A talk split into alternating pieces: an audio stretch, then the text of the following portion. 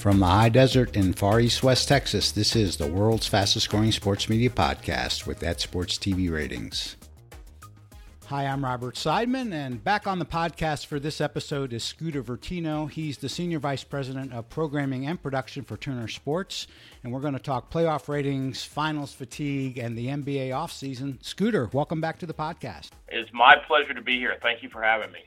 So uh, before we get to, uh, to, talking a little bit about the rating success that you guys had uh, during the Western Conference Finals, uh, sometime between the last time you were on the podcast and now, uh, Jimmy Traina had Jeff Van Gundy on his podcast, and he gave you a pretty huge shout out uh, for all the help you gave him uh, when he was a Turner. And as a fan, I, I feel like I get only the vaguest glimpses of what the relationships between producers and talent are like. And I'm guessing that's just fine with you. But uh, can you talk about how big or, or small a part of the job those relationships are? Well, that was very kind of Jeff. He might be overselling my influence uh, when he came to Turner, but it was certainly a lot of fun working with him in the early years because he was he was um, just as unfiltered and freewheeling then as he is now. Uh, I think the difference is now, you know, he's, uh, you know, doing it during the NBA Finals, and um, and so it's a little bit larger footprint he's got at his disposal for his uh, his theories and opinions and analysis, which is always entertaining um, and informative. Uh, but to answer your question, I, look, those are those are extremely important um, those relationships, uh, whether it be with your play-by-play person, um, color analyst, or sideline reporter, are are big. They're they're. It's like you're dealing with a family member. Um, you're spending that much time with them, right? You're on the road. You're in close quarters. You're in emotionally in charged, uh, mo- emotionally charged environment. Um, your job is, uh, their jobs are like an umpire in Major League Baseball or a referee right. in the NBA, it's um, start perfect and get better. And so they're relying on you to help them get there. And there's a lot of trust involved, and you know, um, it doesn't always start off, you know, like uh, a bouquet of roses. But you know, you work on these things like any type of relationship. Um, and you know, whether whether it was Jeff uh, or Marv Albert or Mike Fratello or Steve Kerr or Reggie Miller, um, you know, uh, David Aldridge, uh, the late Craig Sager. I mean, those those are the people I probably worked with the most. Um, and and there was always, you know, a uh, get to know you period, um, a ramp up period, and then a let's you know take some chances period. Once you got the fundamentals down, um, then I think that there was uh, trust on both ends that we were in this uh, for the best product possible. But there is there is a little bit of time we have to work on that. Um, so I would say those relationships, in a very long answer, are extremely important. No, I, I appreciate uh, you going a little bit long on that. Okay, ratings, uh, and there are there are a lot of great numbers uh, all, all, all over the place, and uh, certainly with the uh, with the with the, your portion of the playoffs, and especially the Western Conference Finals. And I'm happy to talk about any or all of them, but the one that stood out most to me was that uh, you that Turner uh, had its most watched playoffs on TNT since 2011. And the reason that stands out to me so much is because you know the, the period between then and now has uh, seen an acceleration of what you know what people refer to as the secular decline of TV. And uh, TNT, at least through the traditional bundle, is an, is available in about 10 million fewer homes now than it was in, in 2011. So it's just really, really, you know, it, it, it you know hits my eyes and makes my eyes wide open when I see wow best in seven years. Uh, what what are your thoughts in general on that? I think it's great. Um, I know I'm being Captain Obvious, but uh, no, I think it's wonderful. Um, you know, I think that the NBA product, uh, you know, it, it, it's extremely hot right now. Um, you know, part of that, and, and we certainly work extremely closely with our friends and partners at the league to try and leverage that. Um, and you know, I, I think sometimes what is it? Familiarity breeds contempt, but I think also there's familiarity breeds comfort with you know, some of the storylines and the stars and the rivalries that we're seeing now. I'm not saying that the Warriors and Cavs like each other, but I think that um, what we're seeing is the viewing public like watching them go head to head, and I believe that they are uh, the, the the fans are invested in that theater that starts in you know now mid October and runs basically through Father's Day. Um, and so there was some anticipation that you know could they actually get back for the fourth straight year, or you know would the Celtics you know rise up and knock them off? And I guess you know even there was a lot of discussion. It wasn't that long ago where it was like, oh my goodness, the Pacers are going to take out the Cavs. what will happen? You know. Yep. Um, and you know. The, can't forget the Raptors were different this year. You know, they were gonna they were gonna take them out. Um, and there was also talk in the West because um, you know the Warriors weren't 100%. Um, Steph Curry came back midway through that New Orleans series. Uh, they lose uh, Andre Iguodala. Um, uh, seven minutes to go, fourth quarter of Game Four, I believe, in Oakland. Um, and so they had a serious uphill climb as well. But I think I think all of that combined leads us to where we are now, and and build uh, uh, build builded momentum for us, or built momentum for us uh, throughout the season, and that was that's the end result are the ratings that you're referring to. Yeah. So uh, I saw uh, Tim Bontemps at the Washington Post uh, did a story last week on you know whether there would be ratings fatigue uh, for Cavs Warriors uh, round four. And uh, he quoted you. He quoted another guy who's been on my podcast, Burke Magnus of ESPN. And and you know I, I found all of that very interesting. And I, I'm I'm just wondering, like from your perspective, how do you even go about like like do you watch the NBA finals as a fan or are you able to do that or do you watch it as a producer? No, that day those days are long gone. My wife credits me with ruining watching TV for her as well now. uh, that's it's an unfortunate blessing and curse, but um, you know, and I'll, I'll I, and it and it's contagious. So um, Steve Kerr um, will text in the off season, and more often than not, he's critiquing production he sees on other sports. so it, you can't ever really you know, take the boy out of the production truck or out of the headset. Um, so no, I look, I really enjoy it and, and I, I'm captivated by it and I watch every second of it. Uh, but it's very difficult to watch and, and, and not think along with Tim Corrigan in this instance um, for, you know, what a great replay sequence or a cool music bump out, uh, you know, some type of great tie-in that, that, you know, Doris is reporting on um, or, or, something along those lines. So um, it's uh, it's it's very hard to separate one from the other at this point. So uh, you know, so do you consider yourself uh, in your in your role as producer as uh, sort of a, a, primary focus is to sort of be the narrative storyteller? Yes, because well, well, I, I was a secondary narrative storyteller. I mean, the, the the the primary is going to come from the game itself, sure, right? Sure. So so you know that that goes without saying. I'm saying it, but it goes without saying it. What, while the game is going on, it's it's your job to enhance that storytelling. Um, at least in my opinion, um, and to you know, and and and so the the if if you want to say like the drawing is on the tapestry, um, then our job is to color in the tapestry and to provide everything else that goes with it. And that's where all your production and prep work goes. Um, and and I'm sure you've seen this, and and, and probably many of, of your listeners are aware of this too. But you have so much information at your disposal, especially during the playoffs when you see teams time and time and time again, that so much of that information never makes the screen or never makes the broadcast. Um, the beauty of the playoffs is um, some of that can then be updated, and you'll get you know game two. Okay, I'll come back to that or, or whatever. So. Um, I, I think there that that is that is your primary job is to is to tell the story. Um, now you're working, you know, in conjunction with your director, um, and and then your your other folks in the truck, be it you know graphics, uh, the associate director, your audio, uh, your your replay folks, um, the camera people, uh, and then everything else that falls into that.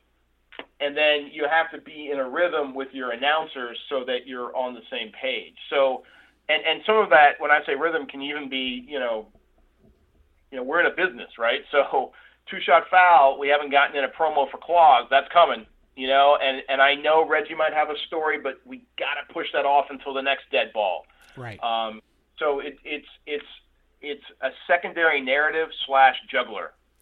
Yeah, I think uh, you know. I, I, think I never really, you know, I never really thought about the producer's role. Uh, you know how how much of the of the storytelling is is done from that, and uh, and then talking to some of you guys, it's it's really struck me what, what great storytellers you actually are. Uh, okay, so getting back to uh, to to Tim's piece on on on ratings fatigue, uh, just right. in like in the Western Conference Finals, like it seemed to me like if you could pick what your dream matchup was for the Western Conference Finals, given the teams that were in the playoffs, you got it. Do, do I have that correct? Well, I think anytime you get the top two seeded teams, it, it you know, with regard to it playing out that way, um, the anticipation grows. So I wouldn't say that you know we're looking at you know we got 30 teams and we're like okay we want these two teams. Right. Um, but if you get the top two teams, I think in all practical matters, it's going to give you the most competitive matchup. And the fact that we started the season with those two teams was pretty, um, you know, symmetrical. Uh, and the Warriors bled that night, right? The yep. Rockets beat them, yep. and they looked human. And yep. so that started the narrative or the analysis of maybe these guys can get beat. And then, you know, you do the whole song and dance throughout the season, and at I forget exactly where the point was. Um, I think I was reading an Anthony Slater article on the um, on the Athletic where he actually pinpointed the game where the Warriors kind of were like, okay, we're not going to catch the Rockets. The Rockets are going to be the number one seed. And as soon as that happened, okay, now more eyebrows eyebrows were raised. Like, okay, maybe this this this really can, uh, you know, become what we think it might, and they can knock them off. Because eventually, you know, Bob Myers was quoted in an article saying, you know, this isn't going to last forever, and you know he would know. Yeah. So um, I think you know, again, as I mentioned in the East in an earlier answer, people obviously the anticipation grew, and I think I think all of that contributed to our success during the Western Conference Finals. Um, that it again, it was luck slash strategy that we opened the night with a doubleheader that um, you know, foreshadowed both conference finals matchups. But I think it certainly helped us in that situation. And, you know, maybe we didn't schedule in a way thinking it was going to be conference finals, but you do schedule in a way that you want the best storylines to get you out of the box in a way that's going to help you from an interest, viewer engagement, and rating standpoint as well. So getting Chris Paul's first game with the Rockets, that was not an accident. Right. So uh, I don't I don't know if uh, if you got a chance to uh, to look at Richard Deitsch's story and uh, on uh, on uh, some alternative matchups for the finals that might be better if there is ratings fatigue. So he just you know he was just playing sort of fantasy matchups and so you get you get to be Tim Corrigan for you know for for the finals. Uh, you know, did you, did you agree with what Richard? I think I think uh, Warriors Celtics was the one that he pegged as as sort of the the closest, the thing that would do as uh, uh as well as uh, Warriors Cavs have done has done, and I'm wondering uh, where you what what your thoughts are on that. I think the numbers bear that out um, from a ratings point of view, which is obviously your point here. Um, by the way, funny note about Tim Corrigan. Um, he was a producer when I was a production assistant, starting out at ESPN.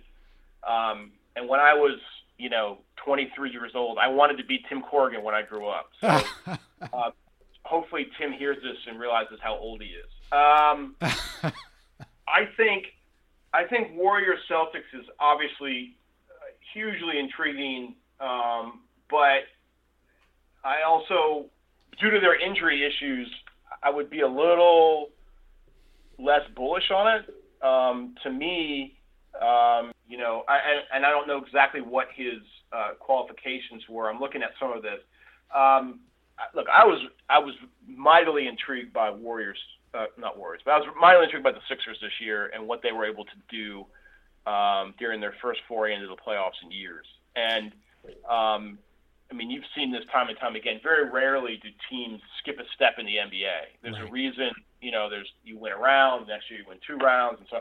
And they just, you know, they obviously have room to improve, and and and you know they're not the perfect team, but they are they're coming, and um, I think they would be incredibly uh, compelling were they to advance uh, based on on what he wrote here. Um, yeah. So so, so uh, I, just a just sort of an off the cuff question, but uh, so I, I, you know I buy that the uh, the 76ers are are very compelling uh, for for and these days for all kinds of reasons, um, and you know sort of within the NBA fan Twitter uh, or just NBA Twitter in general. Uh, I think that is a, a very compelling uh, thing would be to have the Sixers in the finals. But I wonder if that's somewhat echo chamber and uh, and if the if the 76ers would really translate as well uh, yet at least on a, on a national scale. And I wonder if you have any thoughts on that. I guess that's that you raise a good point. I mean, it, it, it could be um, due to the fact that maybe people aren't quite as familiar with them as as some of the the players on the Celtics. I mean, you've seen Al Horford in the playoffs forever, it seems. Yeah. Um, obviously, Kyrie uh, won a championship and played a major role in winning that title. Um, so there, there could be more there, I guess. There could be more there, there, if you will, uh, than than with the Sixers. Um, but the Sixers uh, remind me a little bit of not not from style of play, but just to kind of how they you can feel them coming up the Eastern Conference standings, not unlike um, the early years of the Webber era Kings and how they started to come up, and it was like, oh wait, what's going on over there? You know, it, they weren't necessarily uh, on national TV every night, but they were coming, and then all of a sudden, it feels like they were on national TV every night. Yep yep. you know, there's an instantaneous feedback loop via social media. And uh, I don't want you to get into, you know, any of the specific things that fly around. But uh, how how do you how do you deal with that both for yourself and for all the people on your team? Uh, how, how how do you take in that feedback, evaluate it, and uh, you know decide whether you want to pay any attention to it or not? Well, I think it's it's it's great, right?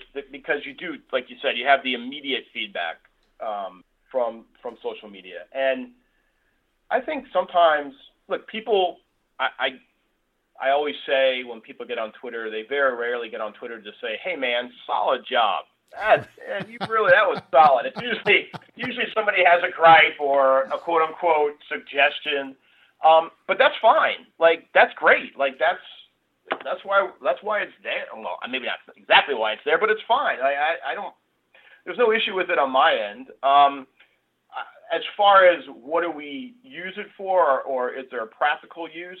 Um, you know, sometimes there could be like if if if if, if someone points out that something we did was factually incorrect, or or or say our mix is off and you can't hear the announcers and the the natural like some of that stuff could be adjusted in real time and we can figure it out. You know, like um, I'm happy somebody brought it up because sometimes you know when you're in our silo and you got your head down and you're working, everything sounds great and looks great, and you've seen a roll in that we're going to run eight times, so you don't even you know you're you're numb to something that may be inaccurate on it, and right, and you know that type of stuff is incredibly important. So sometimes uh, Twitter can help us with that. Um, it, look, if they don't like um, a certain announcer or or his or her style or or you know like that look, that's fine.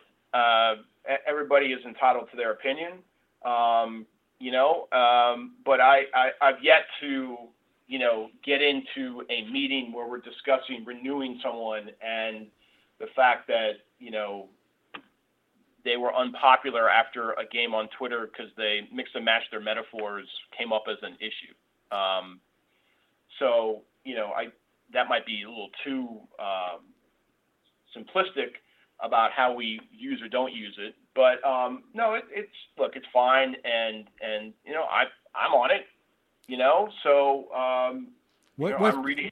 What's your Twitter? Or do you have a do you have a public Twitter or is it a burner account? It's it, it's not well. Two things. One, it's not very public. I would say, and two, it's not a burner because I rarely, if ever, comment on anything um, that we produce. So do you, so do you, do you want a few more followers? If you do, shout out uh, your your Twitter handle.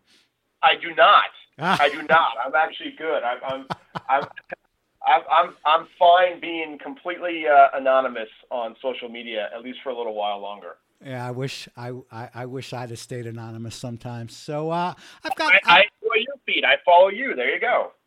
So I have one one small, teeny tiny production question that, that you know the answer may be we don't think about it at all.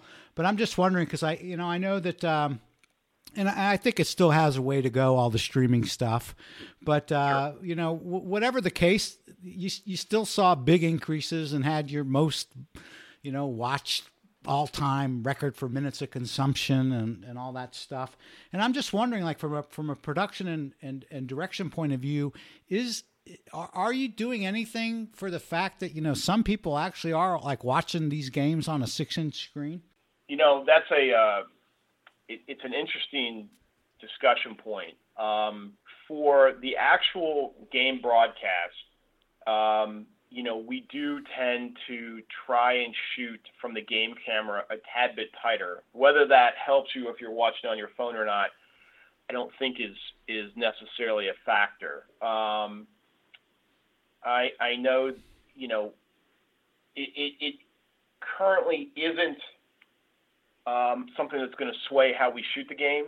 Right. Uh, but in the future, it may certainly be part of a larger discussion. But currently, that is not uh, not on uh, the director's agenda when you know he or she sits down to to call the cameras. Right. So, uh, so earlier in this podcast, you said you know that the the NBA season ran from October to basically around Father's Day, and sure. uh, and I, I think it I think it runs from October to October now, and so I wanted to talk to you about the off season stuff because because I you know the, the the one question that I that I had for you is like is this basically your calm before the storm vacation period before you have to start going back to work again like when the finals end are you are you revving it right back up immediately?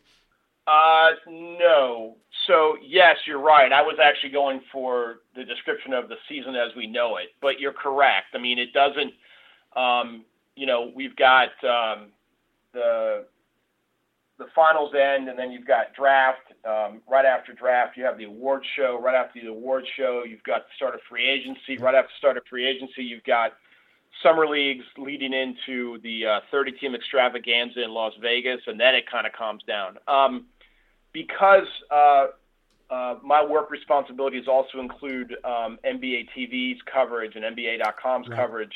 Um, uh, no, we're right still in the thick of it with finals uh, ancillary coverage from Cleveland and Golden State. So um, my my time winds down usually mid July for a couple weeks. Two weeks off. Uh, so um, you know, talk about uh, the. Uh, I, I, guess the, the the thing that I'm most interested in over this off season is the uh, is the summer league in Las Vegas and to see what kind of progression that's making. Because like last year, it looked like wow, this is this is actually becoming a little bit of a summer thing that that could, you know, I I mean I I I, I could see it, uh, you know, rivaling uh, I don't know, uh, you know, midweek baseball games on ESPN, that kind of thing. And I, I just wonder, like, how excited are you about the summer league in Las Vegas, and and and how you go about thinking about it? Uh, very excited. Um, you know, the the two men that run the league out there, um, or founded the league and run the league in conjunction with the NBA, Warren LeGarie and Albert Hall, are you know nonstop, um, you know, full bore energy, ideas, never satisfied, always looking to pump up the product. Um, and much of what you see out there now is a credit to them and what they've done. Now, um, you know, NBA TV and then uh, a little lesser time ESPN have helped with that. Um, but uh, no, it's it's it's a great product. It's a lot of fun. I mean, the crazy thing is is that people do watch, and then now they're you know, and, and plus they're getting butts and seats, right? And it's an incredible, you know, you pay a ticket price and you can watch, you know, a zillion games in one day at two different arenas, and you're watching the top um, first and second year players in the NBA go head to head. It's it's it's really uh, a very um, very cool spectacle to uh, either watch on television or, or watch in person. Um, but yeah, I, I think that um, you know, as far as rivaling other events on television at the time, um, I certainly think there's a possibility of there. You have to have the right matchup. Um, and you know, this year with the likes of um, Luka Doncic and you know Marvin Bagley, DeAndre Ayton, uh, Jaren Jackson, um, uh, Trae Young, and, and and so on and so forth. I think you're going to get some of that star power. I know last year they got a, a, quite a bump from um, Lonzo Ball. I think the one issue with him last year, and again, it's summer league, so it wasn't sure. I mean, that carried into the regular season per se, but he was hurt, so he missed a couple games, um, including the championship game. If you recall, he actually was the MVP of the summer league, but Kyle Kuzma was the MVP of the playoffs right. or the MVP of the championship. So, um, uh, so we'll see. You know, it, it, but but it's very exciting because the draft class um, this year, I think, has some some names that people are familiar with because uh, some of those teams, um, you know, you saw play quite a bit during the regular season, um, and then you even have guys toward the the middle, toward the back end, um, like the kids from Villanova that you saw. Uh, the last few years go deep in the tournament, so there's more familiarity with those personalities as well, and the curiosity factor to see these guys for the first time um, maybe not on the biggest stage, but it's a pretty big stage. I'm sure these kids walk out there with some serious butterflies the first time they, you know, they lace up some shoes and and and put on, be it uh, summer league jerseys. It's still an NBA jersey. So uh, without without knowing, you know, who's who's getting drafted where. Um, you know, if you could like make a, a, you know one one trip to, to Vegas over the summer to see one thing in the summer league, uh, who is it that you'd want to see? I would love to see Luka Doncic play, and and that's based purely on the fact that um, he's the unknown. And um, I mean, he his numbers and his career in Europe have been spectacular so far for who's basically a kid. And you know, a lot of the guys that come over from uh, the European leagues are drafted on potential, right? So they they they only play X number of minutes or they score seven points a game, but they're 16 playing against adults or whatever, and you have to base it on that. I mean, he's the MVP, you know, he's scoring. He's the number one option. He's the playmaker. Um, and he's playing against adults. So um, I think it, it would be a lot of fun to see him uh, in his first uh, first foray into into the NBA. I mean, the other guys that I mentioned are also um, a lot of fun, but they're they're lesser of the unknown as as opposed to Doncic, who is somebody that um, is uh, the, the, curiosity factor is very high. Okay, so if you wind up uh, going to Vegas for one of his games, and uh, and you can give me a couple days' notice, I will try to meet up with you in Las Vegas and see it for myself. Oh, deal. All right, hey, Scooter, thanks again uh, for joining the podcast. It's always a pleasure to talk to you. Thank you so much for having me on. If I rambled again, forgive me. You're, you're, forgiven. No, no, nobody rambles as much as me, and I, I thought your answers were great. Thanks again to Scooter for joining the podcast. I uh, really kind of dig that he is not looking for additional Twitter followers. And uh, I am trying to get uh, Tim Corrigan from uh, ESPN slash ABC. And uh, I'm not sure if the stars are going to align in a way that uh, I'll get him before the finals end. but if not, I will shoot for that sometime down the road. Thanks for listening.